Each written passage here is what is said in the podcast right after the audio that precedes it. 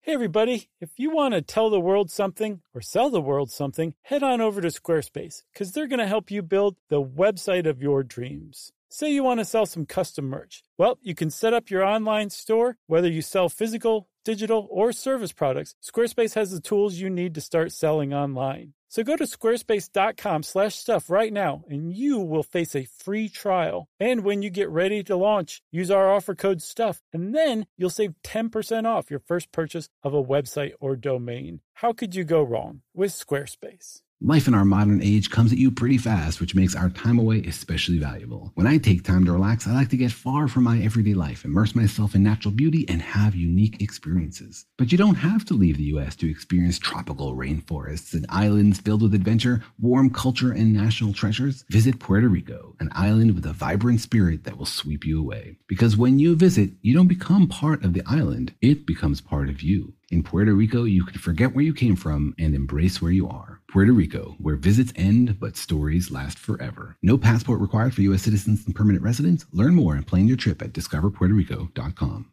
Brought to you by the reinvented 2012 Camry. It's ready. Are you? Welcome to Stuff You Should Know from HowStuffWorks.com. Hey, and welcome to the podcast. I'm Josh Clark. With me, as always, is Charles W. Chuck Bryant Porter, and we're recording. this is stuff you should know. the aggressive version. Hey, dude, Hey, dude, how are you? I'm tired. Hey, we're almost out of here, man. I'm not. Let's wrap this puppy up. I'm not almost out of here. This is just like the middle of my day. Oh, you, you're working till like 10 and then you're working Saturday? I'm working Sunday. So are you, pal. That's right. Um, Chuck, Yes, Josh. do you remember when we talked about brainwashing? We did a brainwashing one, right? Yeah, I enjoyed that one. I did too. Do you remember we talked about the um, Koreans brainwashing American POWs? Oh, yeah. That's against the rules. The rules of what? The rules of war. I Oh. have more examples. Okay. Do you have you ever heard of the Dachau massacre? Uh, y- the Dachau massacre? Yes. Yeah, you have. The Dachau massacre? Yes, Uh-huh. you have. Well, I mean, you've, you've secretly told me. Have you seen? Well, it, you've seen Shutter Island, right? Yeah, I didn't realize there was a connection there. Yeah, the the flashbacks where Leonardo DiCaprio is like in the army and they're at this concentration camp and they're shooting the German guards. Yeah. that actually happened. Oh, really? Yes, at Dachau, the Didn't know that. American liberators who came, like, came and saw this and, like, were apparently so overwhelmed by it that they lined up the SS officers Uh-huh. against a wall, 75 of them, and shot them. I guess I didn't know about it then. Yeah. So, um, it, it didn't come out until 2001, actually, that this actually happened. It was covered up, ignored, but it was against the rules. Okay. Can't do that. Abu Ghraib, remember that one? Yeah, that's That- been in the news lately. That was against like six or seven different rules, and Yeah. all of these are they're against the rules of war. Right. It's actually kind of, to me, a triumph of the human spirit to know that there we've tried to figure out how to create structure, Right. and sanity in a chaotic and insane institution. That's one way to look at it. What's another way, pal? Well, what I was most struck with was that how messed up it is that you have to keep revisiting this uh, over the years because all of these rules that are in here are there because someone tried to do something awful to someone else and that they said you can't do that in war. Right. And so then, then they said, oh, well, then let's think of something else awful we can do. Right. Then they said, well, you can't do that now either. Well, in this article that Julia Leighton wrote, How the Rules of War Work, um, she makes the point that uh, as the technology of war progresses, it usually means that we're going to, we are figuring out more horrible ways to inflict damage on one another. Yeah. And so, as that happens, as technology progresses, the um, people who oversee the rules of war Mm-hmm. are trying to come up with new ways to stem that Right. progression, Yeah. right? But yeah, that that's a little mopier way of looking at it than mine. That's Right? weird because you're usually the mopier one. Uh, usually, Interesting. uh, Chuck. Let's talk about the rules of war. Where'd they come from? How long have they been around? Well, they've been around for a long time, uh, but prior to the 19th century, they were uh, established per battle and per countries participating in that battle, and that was where they ended. They were like, for this skirmish, where you can do this, this, and this, but you can't do this, this, and this. Once that skirmish was over, or once that war was over, Right. then they would say, all right, for, forget all that then, and let's just, uh, we'll make up a new set of rules Right. if we fight again. Yeah. And the next time they were like, no scalping. That was messed up last time. Do not scalp in this one. Finally, at some point, uh, well, actually, we know exactly the point. Um, in 1859, Uh-huh. a guy named Henry Dunant, uh, who went on to found the Red Cross, um, and was one of the was the co-recipient of the first Nobel Prize, I understand Oh, really? um, came upon a battlefield after the Battle of Salaferno in Italy in 1859. The Battle of Osalofano? Yes, Chuck.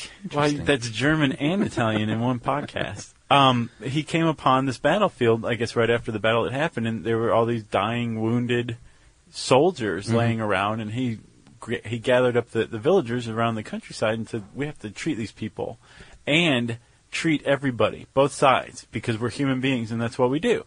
That's one of the things that the Red Cross still does today in wars. They're Yeah. a neutral party. Uh-huh. They're not on either side. The Red Right. Cross and the Red Crescent um, and they treat everybody regardless of um, what side they're on. Sure. Right. Um, so that happened in 1859. It gave birth to the Red Cross, and it gave birth to the first Geneva Convention. Right.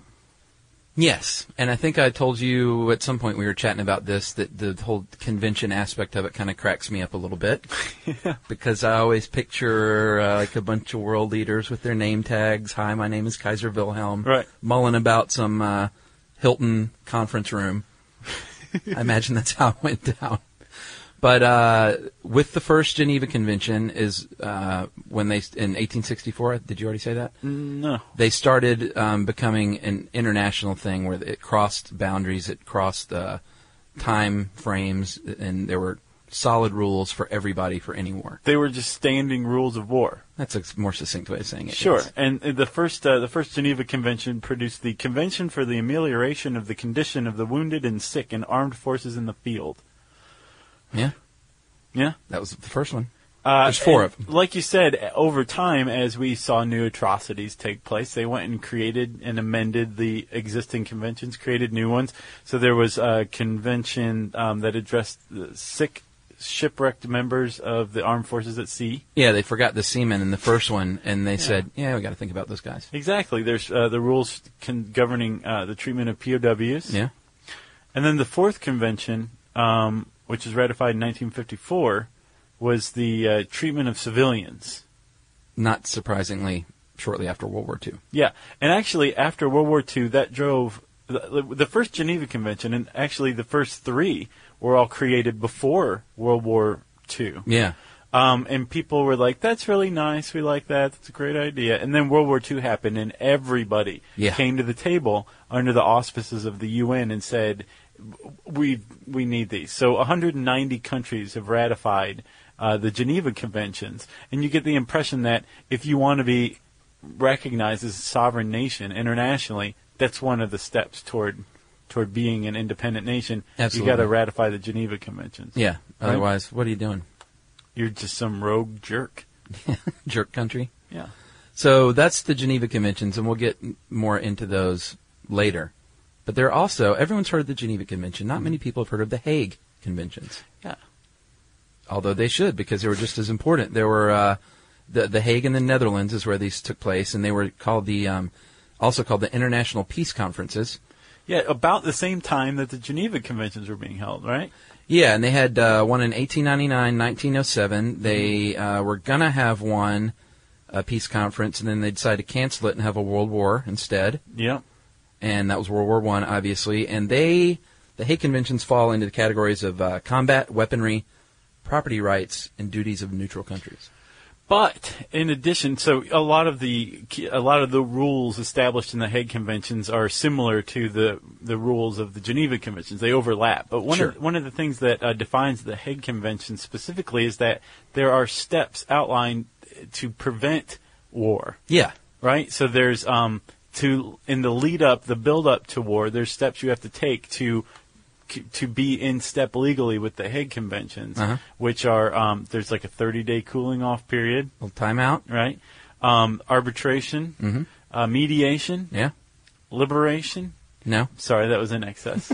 Um, Committees of inquiry? yeah, basically you have to um, also declare war formally, or you have to declare an ultimatum saying like, "Give me back my sandwich and pull your troops out of my South Asian territories, or I'm gonna come at you." And that's after they've gone through all the previous steps, the 30 day timeout in the corner, and everything else has failed, then you have to officially send the Evite saying, we're going to attack you at some point in Sup- the not too distant future. Surprise attack, illegal, Pearl Harbor, and actually, I would say that- illegal, right? That's illegal. Oh, yeah. Um, you, and that's one of the reasons why the the um, democratic peace theory uh, works. Yeah, what's all that about? So, democratic peace theory is based on the idea that democracies, Uh-huh. um, especially democracies that follow these conventions, are so transparent that two democracies will never go to war because they're both following the same transparent steps in the lead up to Right, war. yeah. And uh, communication will be um, much more open. Mm-hmm. Um, wh- one of the you th- a surprise attack is impossible, not only illegal but impossible because they have vibrant, independent media. Yeah. Right. So, so democratic peace theory says that two democracies will never go to war. I don't know that it's necessarily true, but it's based in part on this Hague Convention. Gotcha. Thanks. So, uh, combat and weaponry in the Hague Conventions, they're pretty obvious things, like you can't fly a uh, white flag and then shoot someone in the face. Which apparently Iraqi soldiers did in 2003 when the U.S. invaded. Not very nice. No. Illegal. Uh, you cannot, if a person has surrendered or is injured, then that's it for them. You can't go shoot them in the face.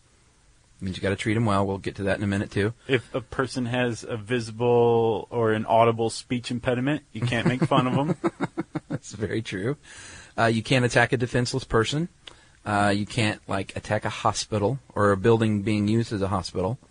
No, that's what they call using a human shield. That is a Yeah. huge no-no. And it's yeah, that's big time jerk quality right there. uh, national. Uh, n- see, this is what I thought was kind of interesting. National and cultural symbols are protected, so Right. you can't desecrate a flag or use the enemy's flag, You or can't- like dress up as a Exactly. soldier and say, oh, "I'm really a Nazi," even though all those movies they always did stuff like that. Yeah, well, it's illegal. Inglorious it may Bastards. be sensible, but it's illegal. yeah, the whole movie they were dressed up. Well, not the whole movie, but A, a significant portion of it. yeah, they dressed as Nazis to kill Nazis. That was such a great movie. That was pretty awesome. Uh, Chuck, you also can't hide out in museums or libraries, Well, yeah, you can't certainly can't bomb them. just like uh, just like a hospital. They're protected as well. That's which right. We'll talk a little more about later. Um, and there's certain weapons you can't use. The Hague specifically says um, the right of belligerents to adopt means of injuring the enemy is not unlimited. Right. Yeah. So basically, you can't use poison bullets. No, You can't use poison gas. Yeah. You can't use weapons that are designed to inflict further harm beyond the initial injury. Yeah. Right? Like they have those bullets that once they get inside of you, uh, start doing all sorts of wacky things t- for further damage. Yeah. Can't Like they use have the those. bow ties that spin around, the flapping dickies. Uh, chemical and biological warfare is uh, made illegal all the way back in 1899. Yeah. Sarin gas, uh, Long time chlorine gas, uh, mustard gas. All those are old timey poison gases. Yeah. Yeah. Smallpox. Yeah. Can't do that.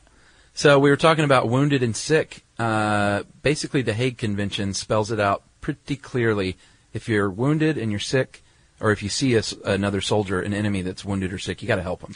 Yeah, and we should probably say about it at this point that you can um, you can break down the Hague and Geneva conventions by like combat weaponry, treatment of civilians, Sure. or you can look at um, the rules of war overarching as they apply to the different groups involved. Yeah. and the group with the least amount of protection are active combatants, right? Yeah. But once you be once you're injured or you're sick and you're no longer capable of fighting, you slip into the sick or wounded soldier uh, category, and you suddenly enjoy far more uh, protections than if you have a gun and you're coming at somebody, right? Well, yeah, and not like I said, not only can you not uh, shoot the guy in the face, you you have to help them, or at least allow them to be helped by like the Red Cross. Right. And Chuck, like you can't just walk away, right?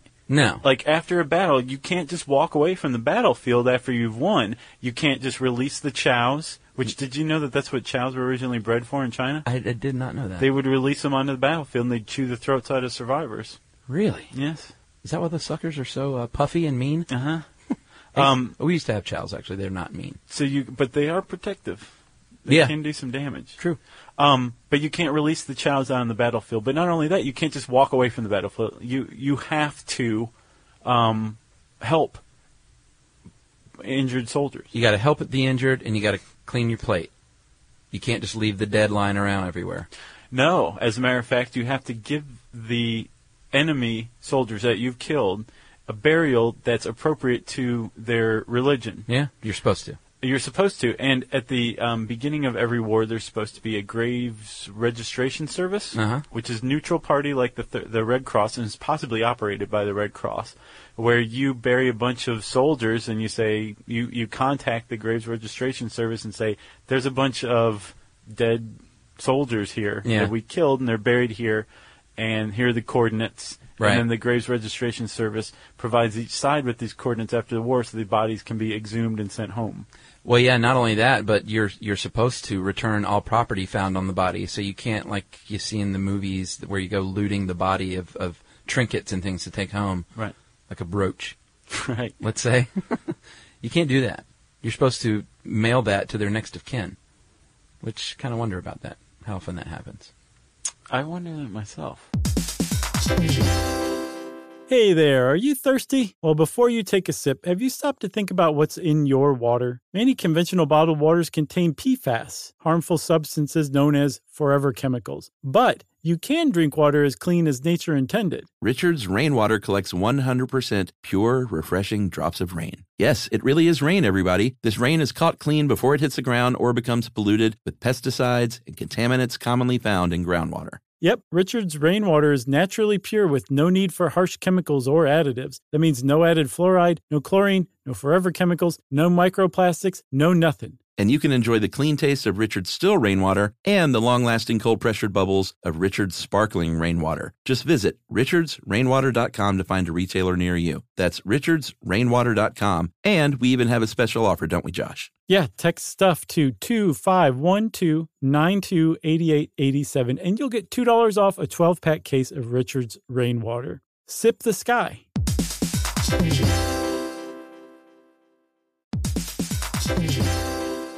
All right, game off. Let's pause here to talk more about Monopoly Go. Because in Monopoly Go, you can team up with your friends for timed tournaments where you work together to build up each other's boards. It's very nice. That's right. And the more you win together, the more awesome prizes you unlock. And there's so much to get. I'm talking about unique stickers that you can trade with friends to complete albums for big prizes, cool new playing pieces to travel the boards with, or hilarious emojis for taunting friends when you smash their buildings or heist their vaults. Plus, Monopoly Go feels new and exciting every day with constantly changing tournaments and challenges, like digging for treasure or a robot pachinko machine. And there's always new timed events that help you win big, like massive multipliers for everything you win or rent frenzies. That's right. There's always something fun to discover in Monopoly Go. So get off the bench and go download it now for free on Google Play or the App Store. Game on. Uh, you cannot perform experiments on a wounded or sick person, like the Nazis loved to do. That's a big one. Oh yeah, uh, and that's about it for the sick and wounded. And it's biological experiments, but I think also uh, brainwashing. Sure. I'd would, say any would kind of constitute experimentation. an experiment, and you're not allowed to do that either. Yeah. Um, so let's say that you have been caught. You you are you received treatment from the enemy, Yes. um, and they're like, "Well, you're well. Mhm. Now you're a POW." You still have some pretty wide um, protections, actually. Yeah, this is a fact at your next cocktail party that you should pull out of your hip pocket.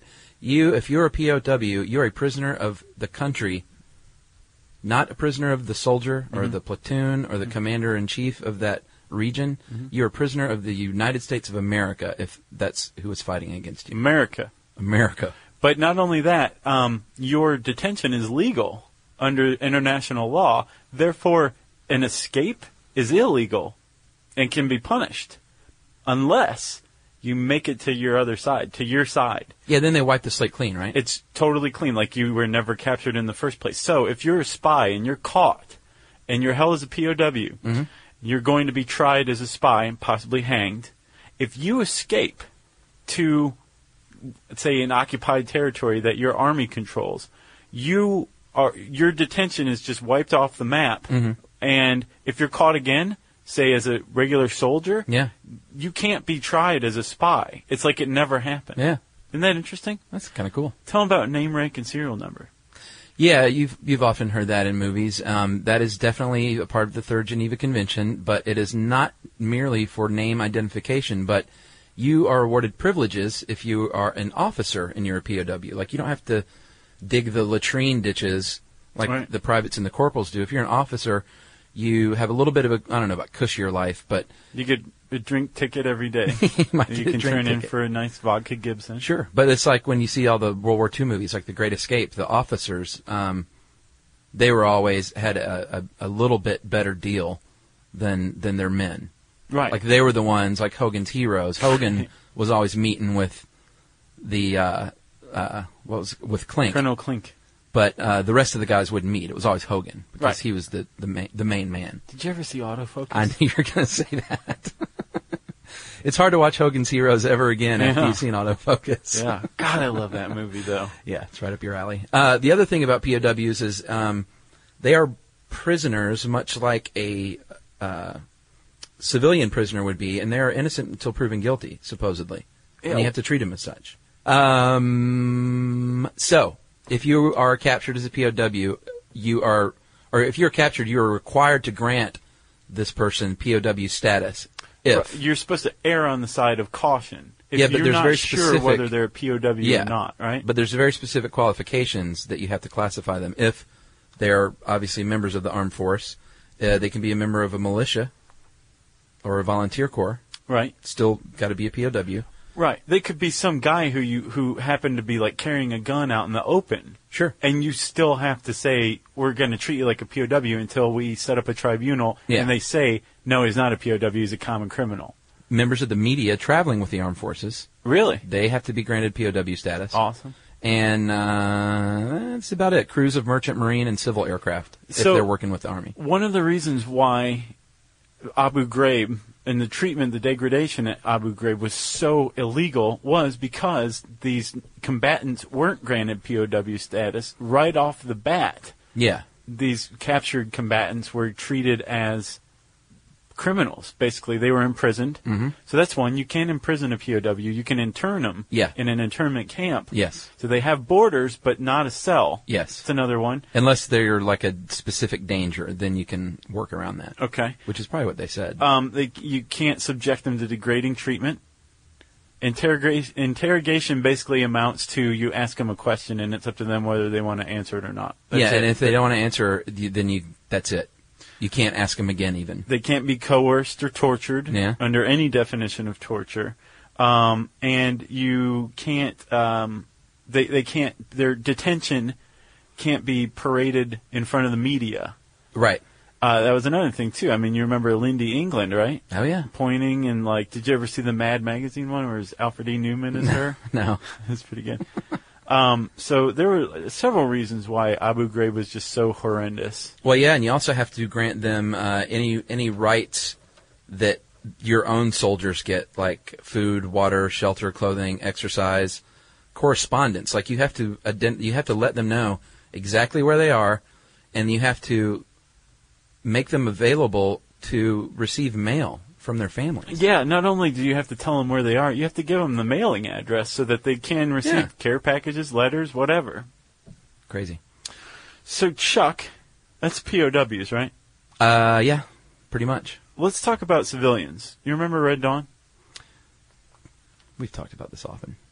I should say that recently, when we were hanging out with our friend Chad, Mhm. he remarked after I said that I had just recently seen The Fly, David Cronenberg's The Fly, for the first time. Yeah. That he had just seen Red Dawn for the first time, and you, I thought you were going to beat him up. I thought you were going to punch him in the face. I just don't understand how you could. He's our age. Yeah, well, he's I- my age. I get it, too, He's and in that was- between our ages. Yeah, he seems like it. He should have seen Red Dawn long before this. That's like saying you hadn't seen War Games if you were a child, like a teenage boy in the 80s. right. So back to it, Red Dawn. Uh, well, okay. So you remember Harry Dean Stanton, Oh, yeah? where uh, Jed and Charlie Sheen Yeah. come to Jed and who? It was Swayze and Sheen, wasn't it? Yeah, but I can't remember. if See she's- Thomas Howell, too? Did they all three go? Possibly. But it was definitely Jed and his brother. Yeah. Um, and they go to see their father, who happens to be Harry Dean Stanton. Interned. He's interned. Notice he's not in a cell. They've, Right. they've put up fencing around the drive-in, right? And they're projecting propaganda up onto the screen, and Mm-hmm. Yeah. they're playing like Russian Soviet music. Um, that's legal, right? Yeah. When he passes by, I think Arturo's father, who's getting like a German Shepherd to the face, Yeah. that's highly illegal. Can't use the dogs. No, you can't. Um, The chows. no, no chows, no German shepherds, no dogs of any kind. Um, when the Russians landed and opened fire on the unarmed high school students, that's highly illegal too. I mean, they just flat out shot up that teacher. Remember that? dude? Yeah, and that kid too. Yeah. The the kid who's hanging out the window. Uh-huh. That was one of the most disturbing images of my young life. Uh, very impactful. See, I wanted to be a Wolverine. Oh yeah, so did I. And I, and I guess all little boys like playing war, but I mean, I, w- I didn't know I was going to be a peacenik later on. But at the time, man, I was like, bring it. I- I'll I- get a gun. I'll go to the woods, Yeah. pack a football and some canned beans. exactly. I wish that um, you could take the video of your life and uh, edit it because I would make a montage of all the times I, I shouted Wolverines like Oh, in, yeah. in the woods as a kid. Yeah. That's what I would do with my time. it was more than once. Um, so Red Dawn, somewhat on the the Soviets took care of um, the civilians to a certain extent. Yeah. They legally interned others. They illegally Yeah. attacked some with dogs. But um, let's say you were Daryl's dad, the mayor, Oh, right? yeah. Uh-huh. And you're riding around with the the uh, the Cuban commander, Right. right? Um, wh- what what rights do you have as just a general civilian who's not been deemed a threat, right? Let's say could Daryl's dad talk to Daryl's mom? Is open communication legal? Well, yeah, it's it's a basic right that you're supposed to have. It uh, can be curtailed if they think that there is uh, could be a detrimental effect on the correspondence. Uh-huh. But even then, they allow they allow you to tweet, basically.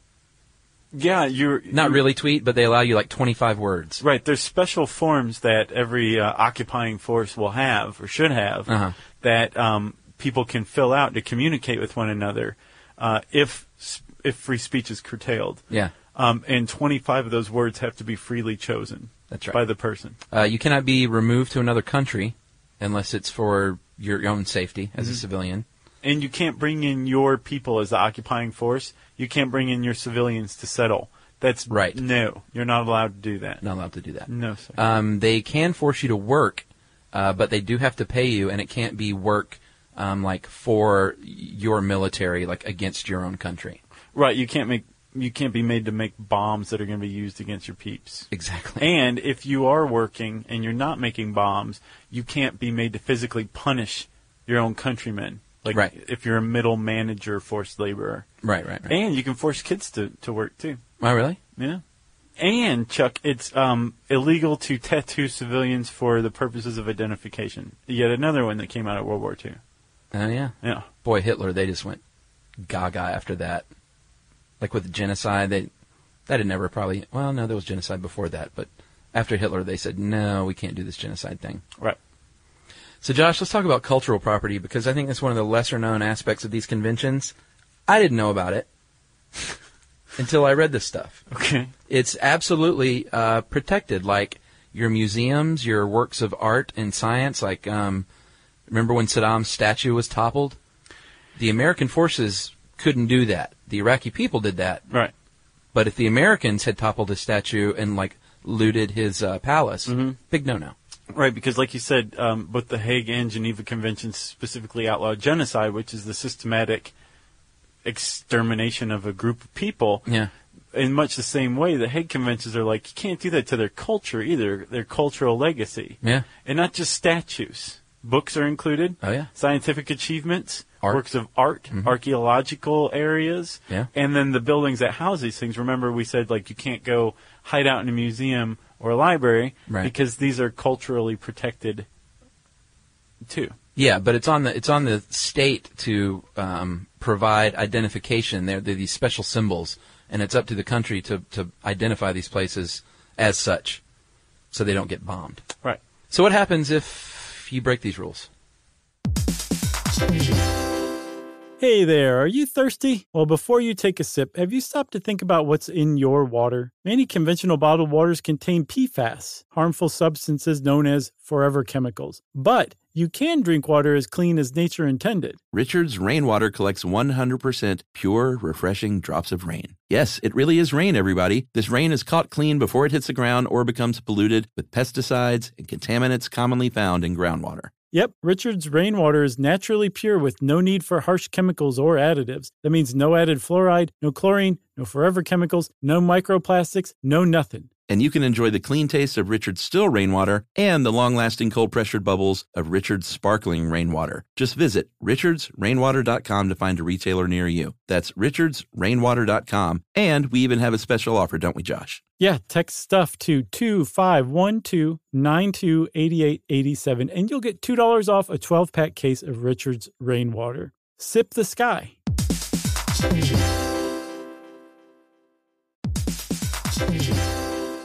All right, game off. Let's pause here to talk more about Monopoly Go. Because in Monopoly Go, you can team up with your friends for timed tournaments where you work together to build up each other's boards. It's very nice. That's right. And the more you win together, the more awesome prizes you unlock. And there's so much to get. I'm talking about unique stickers that you can trade with friends to complete albums for big prizes, cool new playing pieces to travel the boards with, or hilarious emojis for taunting friends when you smash their buildings or heist their vaults. Plus, Monopoly Go feels new and exciting every day with constantly changing tournaments and challenges, like digging for treasure or a robot pachinko machine. And there's always new timed events that help you win big, like massive multipliers for everything you win or rent frenzies. That's right. There's always something fun to discover in Monopoly Go. So get off the bench and go download it now for free on Google Play or the App Store. Game on. Let's say you're just like, you know, what? uh, I don't want to follow these rules. I want to, I want to shoot this guy's face in, even though he's wounded already. Yeah, I don't like the way he looked, Yeah. or he's dating my girlfriend. Or those awful things you've seen in the in the Vietnam War movies, when one like uh, The they'll My just- Lai Massacre. yeah, when they just go nuts and just start doing bad bad things. So, neither the Geneva Convention nor the Hague Convention specify what kind of punishment should be doled out, how offending parties should be charged. Right.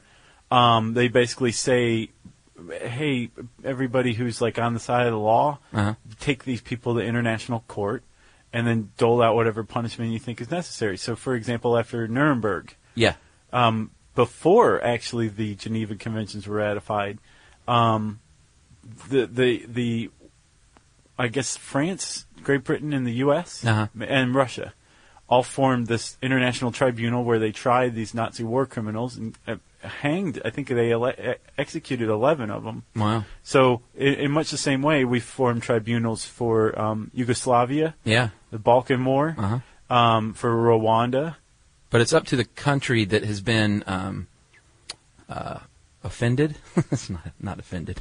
It's up to the country that has been impacted to to do the legwork to make this happen. Like there's not some big general body that's going to say, yeah, we heard this happen, so we're going to make sure they get uh, prosecuted. No, but there is a standing body in The Hague called the International Criminal Court. Yeah. and these are the, this this body hears these um, war crimes trials. This is where you go to have a war crimes trial, right? Um, and there's a lot of uh, debate over the legitimacy of this body. Some people want this body to, to take up more issues than it has. Now, are they already up and running? Actually, I don't think so. But there's a big movement to get it going. Yes, there is one that's standing, right? Already. Yeah, the the world court basically. Gotcha. Yeah. You know what the other cool thing is? I got one more. You got anything else? Um, I have a little more, but go ahead. Okay. Uh, one thing I found interesting, Joshers, is that the uh, these rules don't just apply to the armies, but militia and volunteer corps. And we'll go back to Red Dawn here, just for the sake of continuity. If you have a person in command, Red Dawn, who is that? Jed, Swayze. Jed, God rest his soul. Yeah. Um, if you have a representative symbol that can be Wolverines. recognized from a distance. if you spray paint Wolverines, that's Yeah. your representative. So what they were doing, they were basically kind of putting themselves in the corner. They didn't realize it. right? Um, if they carry weaponry in the open, Yep. they definitely did that. Yeah. Powers Booth showed them how to do that. with effectiveness. He was the pilot, right? Yeah, he was the guy that crashed and kind of headed things up for a little while. Yeah. And then uh, they got to follow the laws and customs of war. So if you meet those criteria as a militia, so if we just formed our own little pack of uh, How Stuff Works ruffians, if we were attacked, and we and you are our leader, and we carried open weaponry, and we had our symbol, Yeah. which would be Wolverines clearly. Sure. Then uh, we would be subject to the same uh, rules as just like we were in the army. Well, that fourth one in particular is a little ticklish because it basically says if you follow the rules of war, the rules of war apply to you. Yeah. So what happens if you don't? And we asked this guy um, who's a professor of international law. His name is Michael Matheson. We talked to him actually about Yeah, this. from uh, GW. Yeah, George Washington University. And he said, we, we asked him, like, what, how are these followed? Like, how are these enforced? Like, why would anybody follow these if you didn't really have to? Right. And he basically said the idea that if you don't follow them, the other person doesn't get, eh, doesn't have to, and all of a sudden you can be tortured, Right. um, or you know you can be attacked by dogs or humiliated, degraded, whatever. Um, the the slippery slope that forms if you don't follow the rules of war. Yeah. Um, keep both sides in line actually, and that they're, these rules are indoctrinated into the military rules um, on each side already. So basically, each side regulates itself in the hopes that the other side will too. You Right. know what they call that where I'm from? What? The Golden Rule. That's right, Chuck. We're going to end it with that. All right. If you want to learn more about the rules of war and see what the cultural property emblem looks like, we know where you can find it. Type rules of war in the search bar at howstuffworks.com. That means now it's time for the listener mail. Josh, I'm going to call this uh, handpicked by you. Yeah, You picked this one out. that's a good This is one. a big day. And it was a really good email, actually. It was on my list, too. So this is from Clovis, and Clovis had some thoughts on the uh, addiction podcasts that were very relevant and I think made some great points. Agreed. Uh, guys, in your podcast on addiction, I thought you treated the issue fairly with a couple of exceptions. Uh, first of all, Josh, you said that AA was radically successful or something to that effect. The truth is, no one really knows how successful it is. It might be successful at helping someone obtain sobriety for some amount of time, but it might not be any stronger than if a person just cycles out of drinking on their own. Also, AA's goal of lifelong abstinence is a setup for failure, with some studies showing that only about 5% of people remain completely abstinent for the rest of their lives. Uh, Wow. Clovis goes on to say, it also seems like you bought into the idea that uh, that was cultivated by our government that rates, use rates, are the best measure of the harms that drugs and prohibition do to our society. So if uh, use rates are up, that's bad. If down, if they're down, that's good. Not quite true. Uh, use rates are actually a terrible way to measure the success or failure of a drug treatment and drug policy. Uh, meaningful data would measure the increases and decreases in drug related death, disease, crime, and suffering. All of these things can be significantly measured and, in some cases, even more accurate, accurately than self reported use rates. Uh, use rates are especially useful to politicians who use this quote unquote evidence to say use rates are down, we're winning, you should increase our budget to help keep this fight. Or use rates are down, we're losing, so you need to increase our budget to put us to stamp this thing out. So either way, they're trying to get more money. Uh, and I guess the point about addiction, uh, that's the point about addiction and treatment. Our society has defined both way too rigidly. Addiction is really drug use plus problems. Uh, what do we do for those people who can't use drugs without causing problems? The addicts. We should give them treatment, and treatment can be anything that works for them. It can be AA, it can be heroin assisted treatment, it can be knitting. But if it lessens the death, disease, crime, and suffering associated with the drug use, then it should be considered a successful treatment. Putting them in prison cells is about the worst thing we can do for them. With all respect, Clovis. Thanks for that, Clovis, for one of the better emails we've ever received, I would say. Yeah, it was a good one. Uh, if you have something you'd like to point out to Chuck and I that we've maybe erroneously bought into something and you want to tell us how it is, we always love that. Always. Wrap it up and send it to stuffpodcast at howstuffworks.com. For more on this and thousands of other topics, visit howstuffworks.com. To learn more about the podcast, click on the podcast icon in the upper right corner of our homepage. The How Stuff Works iPhone app has arrived. Download it today on iTunes. Brought to you by the reinvented 2012 Camry. It's ready. Are you? Are you thirsty? Well, Richard's rainwater is caught clean before it even hits the ground. Rain is naturally pure, so there's no need for harsh chemicals or additives. Richard's rainwater contains no chlorine, no forever chemicals, no microplastics, no nothing. Enjoy the smooth, clean taste of still rainwater or the cold pressured bubbles of sparkling rainwater. Just visit richardsrainwater.com to find a retailer near you. That's richardsrainwater.com. And for a coupon, text STUFF to 251-292-8887 and receive $2 off a 12-pack case of Richards Rainwater. Hey, if you haven't heard of Visible, well, now you have. They're the wireless carrier that's making wireless visible. It's in the name. Switch to Visible, the wireless company that makes wireless visible. Get a one line plan with unlimited 5G data powered by Verizon as low as $25 a month every month, taxes and fees included. Use promo code STUFF20 to receive $20 off your first month for listening to this podcast. Switch now at visible.com. For data management practices and additional terms, visit visible.com. The visible monthly rate is $25 per month.